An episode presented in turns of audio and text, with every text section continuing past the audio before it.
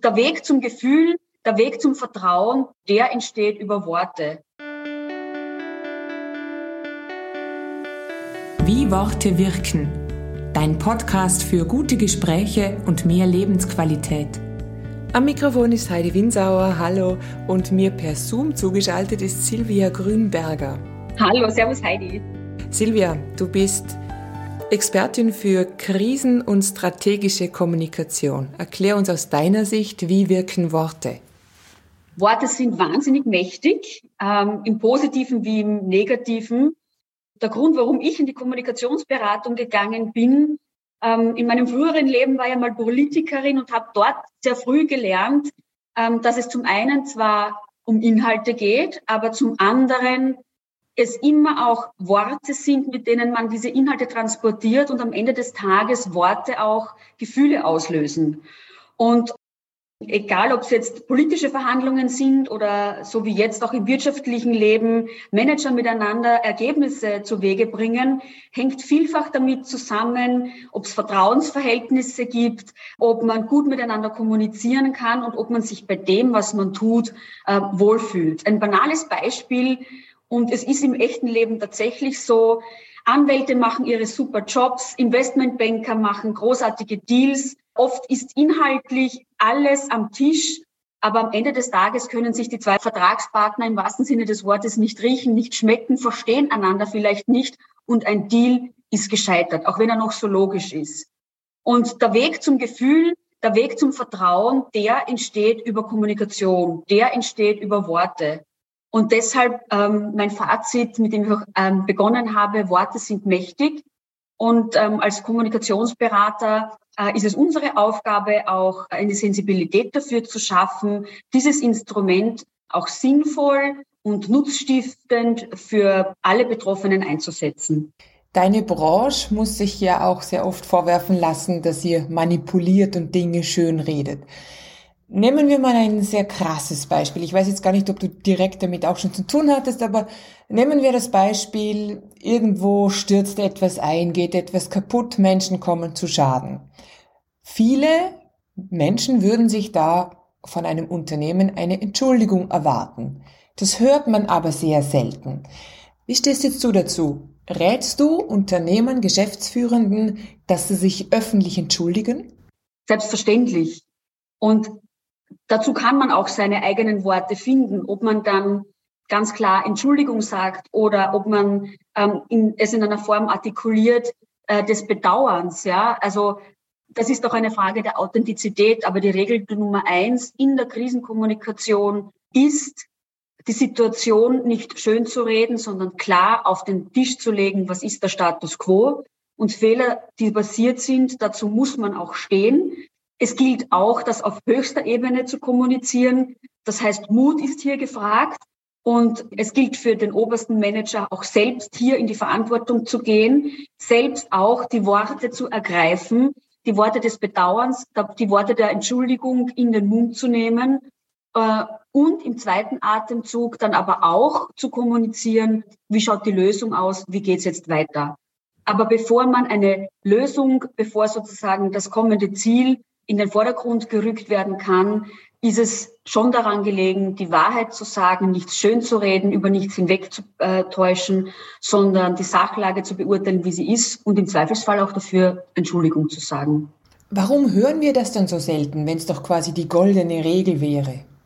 Also in meinem Umfeld oder Kunden, die ich berate, die machen das sehr wohl. Ich glaube, wir leben in einer, in einer sehr schnelllebigen Zeit, ähm, wo Verantwortungsbereiche auch immer wieder abgesteckt werden müssen und möglicherweise hat es dort oder da tatsächlich mit dem fehlenden äh, Mut zu tun und das Verantwortung von sich schieben. Sehr, sehr gute Beispiele auch in der Krisenkommunikation, wo Unternehmen, wenn Fehler passiert sind, das wirklich richtig gemacht haben und auch richtig machen. Ich persönlich bin ja der absoluten Überzeugung, was auf der Bühne gilt, gilt auch im Büro, in der Küche, zu Hause, im Badezimmer. Würdest du diesen Tipp, dieses ähm, Eingestehen von Schuld, dieses äh, wirkliche offen, ehrlich sein, auch für zu Hause empfehlen im Krisenfall? Ja, natürlich, weil die Grundvoraussetzung für Beziehung, egal ob es privat oder beruflich ist, ist Ehrlichkeit. Ehrlichkeit an den Tag zu legen bedeutet, zu den Dingen, im Guten wie im Schlechten zu stehen, die man tut. Es gibt auch Menschen, die ähm, sehr talentiert darin sind, ähm, anderen ständig die Schuld zuschieben zu wollen, ähm, um, um sich selbst eine Entschuldigung zu drücken. Und dann gibt es auch Menschen, die glauben, die Welt retten zu müssen und sich tatsächlich auch schuldig fühlen. Also toxische Beziehungen können auch funktionieren, wenn sich da zwei gefunden haben. Aber die Frage ist, ob man dann am Ende des Tages äh, unternehmerisch wie privat auch glücklich ist. Und eine befruchtende Beziehung auf Augenhöhe, glaube ich, geht nur, ähm, wenn, wenn Ehrlichkeit und Authentizität ähm, an den Tag gelegt werden kann. Ja, das bringt mich auf einen Punkt, den du ansprichst, nämlich die Ehrlichkeit sich selber gegenüber. Manche reden sich ja selber die Dinge schön und klein und überlegen viel zu wenig, was sie da eigentlich machen und mit wem. Ja, also wir sind ja in einem Geschäft des Storytellings unterwegs. Als Kommunikationsberater gilt es natürlich schon immer eher die Vorteile herauszustreichen eines Unternehmens, einer Person, eines Produktes, also was auch immer gerade der Case ist. Ähm, aber bei allem Positivismus muss man äh, selber auch oder darf man den Blick nicht äh, verlieren, was hat's denn wirklich oder was wiegt's denn ähm, tatsächlich. Ähm, ich habe in meinem Leben auch schon Menschen kennengelernt, die Meister darin sind, sich die Welt schön zu reden. Ähm, das ist manchmal wahnsinnig spannend, weil ich mir denke, ähm, vielleicht geht es dann wirklich einfacher im Leben und bin aber zu dem Schluss gekommen, ähm, zwischen der Tatsache, dass man das Glas halb leer und halb voll sehen kann und ähm, es in seiner Welt zum Übergießen zu bringen, äh, ist schon noch was dazwischen. Also man muss es ja nicht übertreiben. Ja. Stimmt, guter Punkt. Silvia, kommen wir mal zu dem, neuen Angebot, das eure Agentur hat. Litigation oder Litigation. Ich weiß noch nicht einmal, wie man das vernünftig ausspricht. Und ich muss auch erst googeln, was das ist. Erklär bitte mal für alle, die zuhören. Was ist Litigation und warum brauchen wir das? Also PR-Litigation ist in Wahrheit die kommunikative äh, Begleitung von allen Prozessen, die mit der Justiz zusammenhängen und warum wir das als neue Säule bei uns in der Agentur etabliert haben, hat den Hintergrund, dass Manager das Unternehmen immer mehr im Bereich Recht, im Bereich Compliance äh, gefordert sind. Egal, ob das jetzt Vergabeverfahren sind, ob das vielleicht sogar irgendwann einmal eine strafrechtliche Komponente hat. Also da den Blick darauf zu werfen, äh, da, daran kommt kein Manager, kein Unternehmer mehr vorbei. In der letzten Zeit hat man vor allem im politischen Kontext gesehen, dass insbesondere wenn berühmtere Persönlichkeiten ähm, in solche Verfahren mit verzweigt sind, es tatsächlich auch ähm, äh, kein Geheimnis der Justiz bleibt und sich tatsächlich nicht nur ausschließlich in Gerichtssälen abspielt, sondern das auch ein mediales öffentliches Interesse erlangt. Und teilweise äh, Anklagen, die von der Justiz noch gar nicht bearbeitet wurden, an die Öffentlichkeit, an die Medien gera geraten, auf Twitter dann einen Spin bekommen und einen Frame bekommen, der gar nicht mehr zurechtgerückt werden kann. Und noch bevor die Justiz überhaupt Anklage erhoben hat, ähm, gilt bereits die Schuldvermutung. Das heißt, ähm, wir leben in einem Land, wo man nicht sagen kann, ähm, für jeden gilt die Unschuldsvermutung, denn eigentlich findet eine moralische Vorverurteilung über mediale Kanäle sofort und unmittelbar statt. Und selbst wenn sich dann Monate später herausstellt, da ist überhaupt nichts dran gewesen, ähm, das wichtigste Kapital, das ein Unternehmen hat, ist Reputation. Und wenn da einmal das Vertrauen weg ist durch mediale Vorverurteilung, dann ist der Schaden manchmal auf der Ebene sogar größer, als es ähm, ein monetärer äh, Schaden ausmachen würde warum wir gesagt haben, wir brauchen einen Experten hier, auch bei uns in der Agentur, ist einfach der Hintergrund, dass wir ein, eine, eine Expertise auch haben wollten, wie denn die Justiz aus der Innensicht funktioniert. Und so hat sich ähm, aufgrund von einigen Begegnungen eine, eine wirklich gutes Firmengeflecht jetzt mit dem Gerhard Jarosch, ein sehr renommierter und bekannter Staatsanwalt, zuletzt Präsident der Europäischen Staatsanwältevereinigung gewesen, ergeben. Okay, also es geht um eigene Reputation, äh, vor allem wenn es um Gerichtsprozesse geht oder im Vorfeld eines Prozesses um die mediale Berichterstattung. Okay, das habe ich jetzt soweit verstanden. Das bringt mich jetzt aber direkt wieder zum Anfang unseres Gesprächs, nämlich wird da jetzt bewusst schön geredet, damit die Chancen besser stehen, da mit einem blauen Auge oder mit einem Freispruch aus diesem Gerichtsverfahren zu gehen? Oder wird da einfach nur darauf geachtet, dass die Medienlandschaft korrekter arbeitet? Also das, das habe ich noch nicht ganz verstanden. Was macht ihr da? Das, das ist es, ja, weil vielfach werden dann aufgrund von Wortfetzen oder aufgrund von Dokumenten, die aus dem Zusammenhang gegriffen mehr oder weniger an die Öffentlichkeit gespielt werden, teilweise auch von gegnerischen Parteien, die dann auch tatsächlich nichts Gutes im Sinn haben. Äh, also es gilt am Ende des Tages, die eigene Reputation zu wahren und einen Kanal dafür zu, zu schaffen, eigene Standpunkte äh, auch zu artikulieren.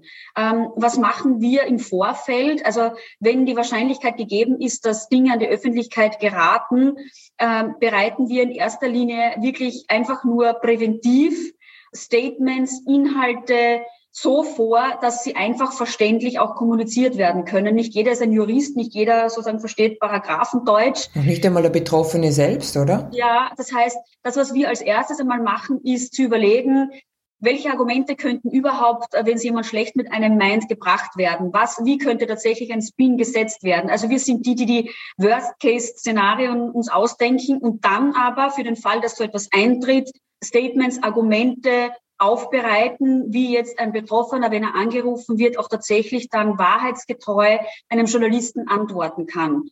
Äh, wenn einmal Gerüchte im Raum sind, wenn einmal äh, sozusagen falsche Artikel publiziert sind, dann beginnen darüber nachzudenken, wie kann ich das zurechtrücken. Da ver verliert man so viel Zeit, ähm, dass der Schaden immer größer wird. Mhm. Und ähm, wir arbeiten hier wirklich sehr eng äh, mit Anwälten zusammen. Die Anwälte sind im Lead. Und wir sind nicht Schönfärber oder ähm, Geschichtenerzähler, sondern wir sind die, die einfach übersetzen das, was juristisch Faktenlage ist, in ein laienhaftes Verständnis. Silja, welche Rolle spielen aus deiner Erfahrung heraus die sozialen Medien? Hier ist Twitter natürlich allen voran das meistgelesene Medium, weil dort auch sehr viele Journalisten ständig online sind. Und Natürlich ist es so, wenn jemand ähm, Halbwahrheiten ähm, oder mal einen negativen Spin äh, setzt, sehr, also sehr viele, teilweise zigtausende Follower hat, bis man da es dann wieder schafft, die Dinge zurechtzurücken, das ist gar nicht so einfach. Okay, das waren jetzt viele Tipps. Ich fasse jetzt mit eigenen Worten zusammen.